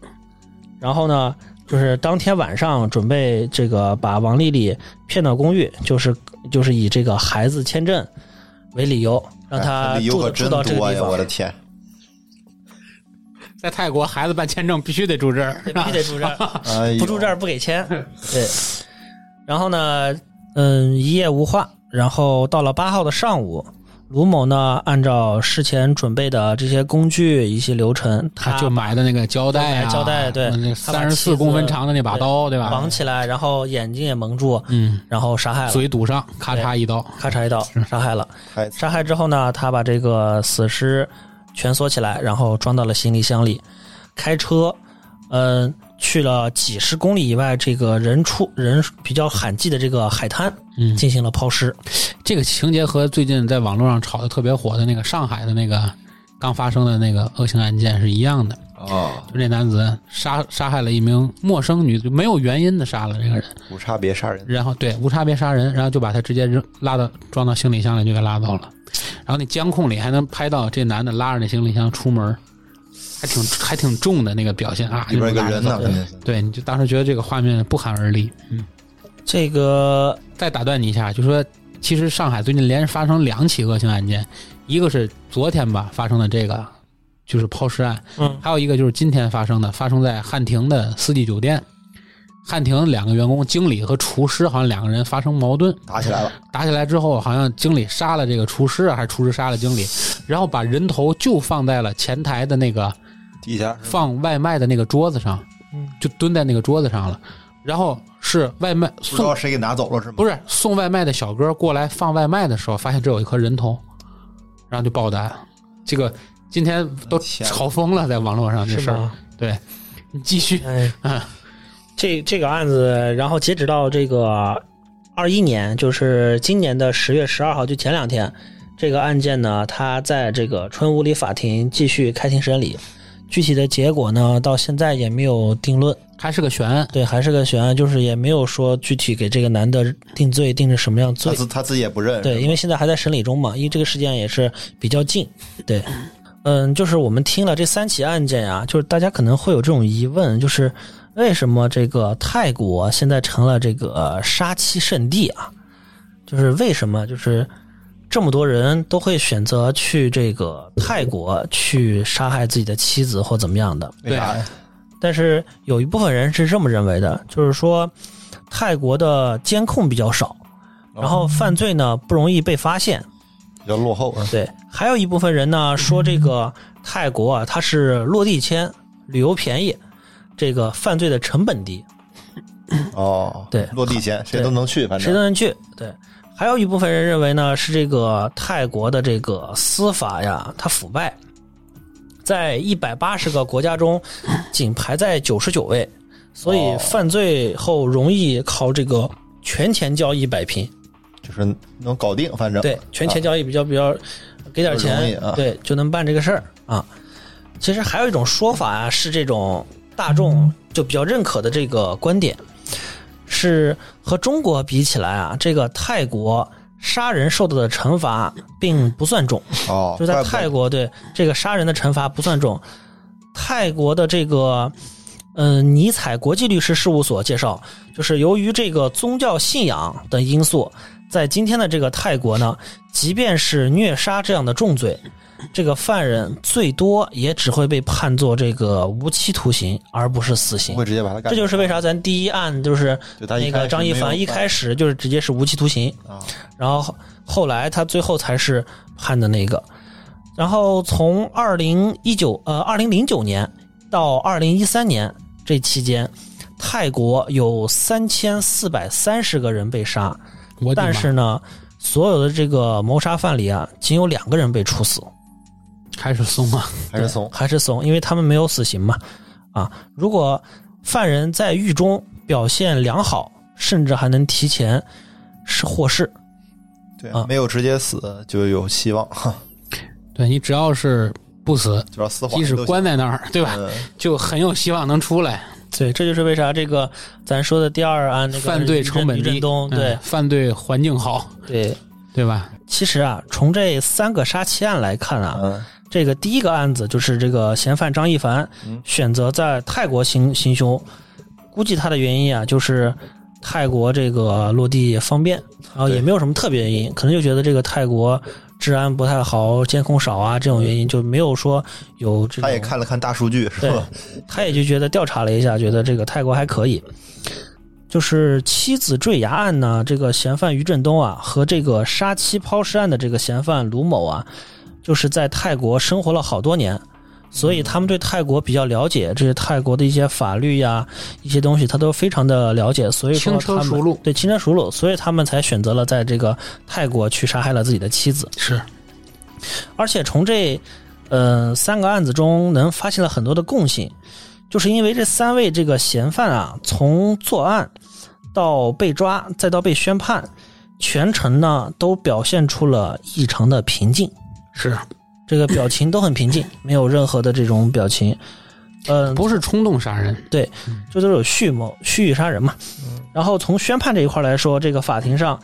嗯，张一凡和这个于振东啊，全程这个逻辑都非常的清晰，计划特别详实，对吧？嗯，语气呢还比较淡漠，脸上呢没有毫无人愧疚没有感，人性。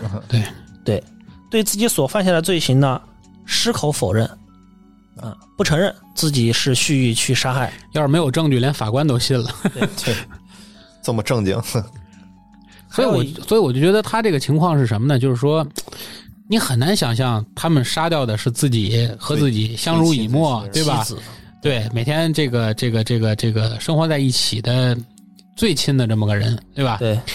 所以这个，从我们做的这几期节目上来看啊，我们用了三期节目聊杀妻案，嗯，从这个辛普森对，对对吧，到我们今天讲的这些案件，一起一起的，其实就像我们那位和我们逗着玩儿的这个听友所说的，就是。很多时候，我们聊杀妻案的目的，其实并不是在于让大家来猜谁是凶手，因为对基本上大家都知道杀妻案的题目凶就告手诉。了对，对杀妻案嘛，对吧？我们只是说感慨于，在这些案件中，杀人凶手无论是出于什么任何动机的这种对身边人的这种冷漠，嗯对对吧？而且你看，一般来说，杀妻案我们介绍的这几起杀妻案，基本上都没有冲动杀人，都嗯是有计划的，不是说两口子真正说吵架拌嘴，对吧？到来给你一下，哎，不是这样马勺碰了锅沿儿了，俩人开始抡着菜刀互砍，并并没有这种情节，而大部分都是有有有规划的，对有规划、有预谋谋，的对吧？而且还之前做了这么长时间的准备，对对吧？一起一起为的案钱也件好，啊，为钱也好啊，为钱也好啊，对吧？对，都是为钱，都是为钱也啊对，好基本都是还是为了经济目的，基本上还是为了经济目的，是吧？所以说，我们这个系列刚开始第一集就是分子题目跟大家说要小心枕边人，其实并不是说让大家去质疑自己的这个对这个亲人的爱这情个啊，或者是怎么样的，只是说感慨人性的多样。嗯，还是我们常说的那句话：“地狱空荡荡，魔鬼在人间”，是吧？嗯，一个一个人走在世界上是孤独的，所以找到了自己的另一半儿。但是在找另一半儿的时候，也需要大家擦亮双眼。对，其实我觉得啊就是，嗯、大家就是也这三起案件也是给大家提了一个醒，嗯，就是说，少去泰国， 别两口子去泰国，都跟自己兄弟或者闺蜜一起去就行了。 对，其实这个呢，就是呃，婚姻呢这个关系，其实在我们这个观念里是一个比较重要的一个过程。嗯，大家在选择自己的配偶和另一半的时候，一定要慎重、慎重再慎重。是这三个案子呢，就是要不然冯对这个冯探员怎么一直缺席咱们的录对音呀呢？对吧？这也是其有问实题。 这这三个案子里面，他对于这个婚姻这块儿，其实都有个共性，就是时间短。嗯，对，这个张一凡呢，在认识这个闪婚嘛，呃他媳妇就儿是的时候啊对吧？半年之后便结了婚，嗯，然后立马就有了孩子。嗯然后这个于振东呢，在认识这个王暖暖仅七天的情况下，就开始疯狂的求爱，直到他接受为止。嗯，然后这个卢某呢，与王丽丽交往了三个月之后，便代理她去这个泰国政府去领证。也没领证，啊对对 对，就溜一圈儿。溜溜一圈儿，啊就溜一圈儿就是溜一圈骗。其实这个更多的时候，大家还是要看清这个人的真面目，就是时间还是检验真理的一把对金钥匙。对呃，并不是说这个我们叫搞对象啊、谈恋爱啊，这个过程是没有意义的。哎对，其实很多还是需要好好斟酌一下很多事情在时间的荡涤下会露出它的本来面目。对。其实我们并不说，我们不否认一见呃对不钟否认情，一见吧？我们钟情否认一不否见认钟闪情，婚对对对。其实对很多这种闪婚也有很幸福的，对，就是希望大家在这个呃选择今后一起陪伴你下半生的这个人的时候，一定要慎重。下半生下啊半，生、不是陪伴你下半身啊！你这一下这节目不能播了。有 口影，对怎么呢？冯探长，冯冯冯小探员不在，怎么也开车 呀？呃，我们这期节目结束之后呢，我们这一个系列，就是我们这整个杀妻案这个系列呢，也是我特别告一段落哎，也是特别不想录的这么一个系列啊， 对也算告一段落了啊。因为在我们几经劝说之下呢，冯太原还是结了婚， 我们用了好多期节目，我们用了好多期节目来点他这个事儿，但是他还是结了婚，所以我只能说，就是好良言难劝该死 鬼，没有没有没有没有，祝冯太原新婚快乐，对对对。那么我们下期的。小侃侦探社呢，会为大家带来一个新的主题，具体是什么主题呢？在这里先卖个关子啊。关注我们公众号啊，哎这个请关注我们的节目啊！如果有喜欢我们节目的听友们呢，也会按照我们这个节目中片花的方式啊，找到我们的听友群，和我们在群里面去积极互动。对啊，然后呢，呃，我们也希望有这个更多的朋友们能够和我们。呃，提供更多的值得我们来分享的这些案件也好，案件啊，或或者者经是历话题，对对吧？都或者可是以经历都可以，是吧？然后呢，一经选用呢，我们也会有我们的文创产品嗯作为奖励。那么由于时间的关系啊，我们这期特别节目录的时间比较长，对，本来一期常规节目都录成特别节目的时间了，录了两我们节目两期节目，我们没有别的优点，就是给的多，是吧？ 所以说，嗯、今天的案情分析会呢，也就只能开到这里了啊。杨大爷还嗯下班要、了啊还得杨大爷还要积极的赶回到门口去执勤对，，我还得上班。 对对对对对。那么本期节目啊就到这里，感谢大家的时间和收听啊，也感谢我们的两位。呃副探长啊，两位和副探长两位副 探长，现在探员只有冯探员了，冯探员了 对对，对来参加我们的案情分析会。好然后这里是这个人走茶不凉，客来酒留香的侃爷茶馆之小侃 侦探社，咱们下期知小心枕边 知小心枕边人。 知第三集，好，咱们下期再见。再再见。见。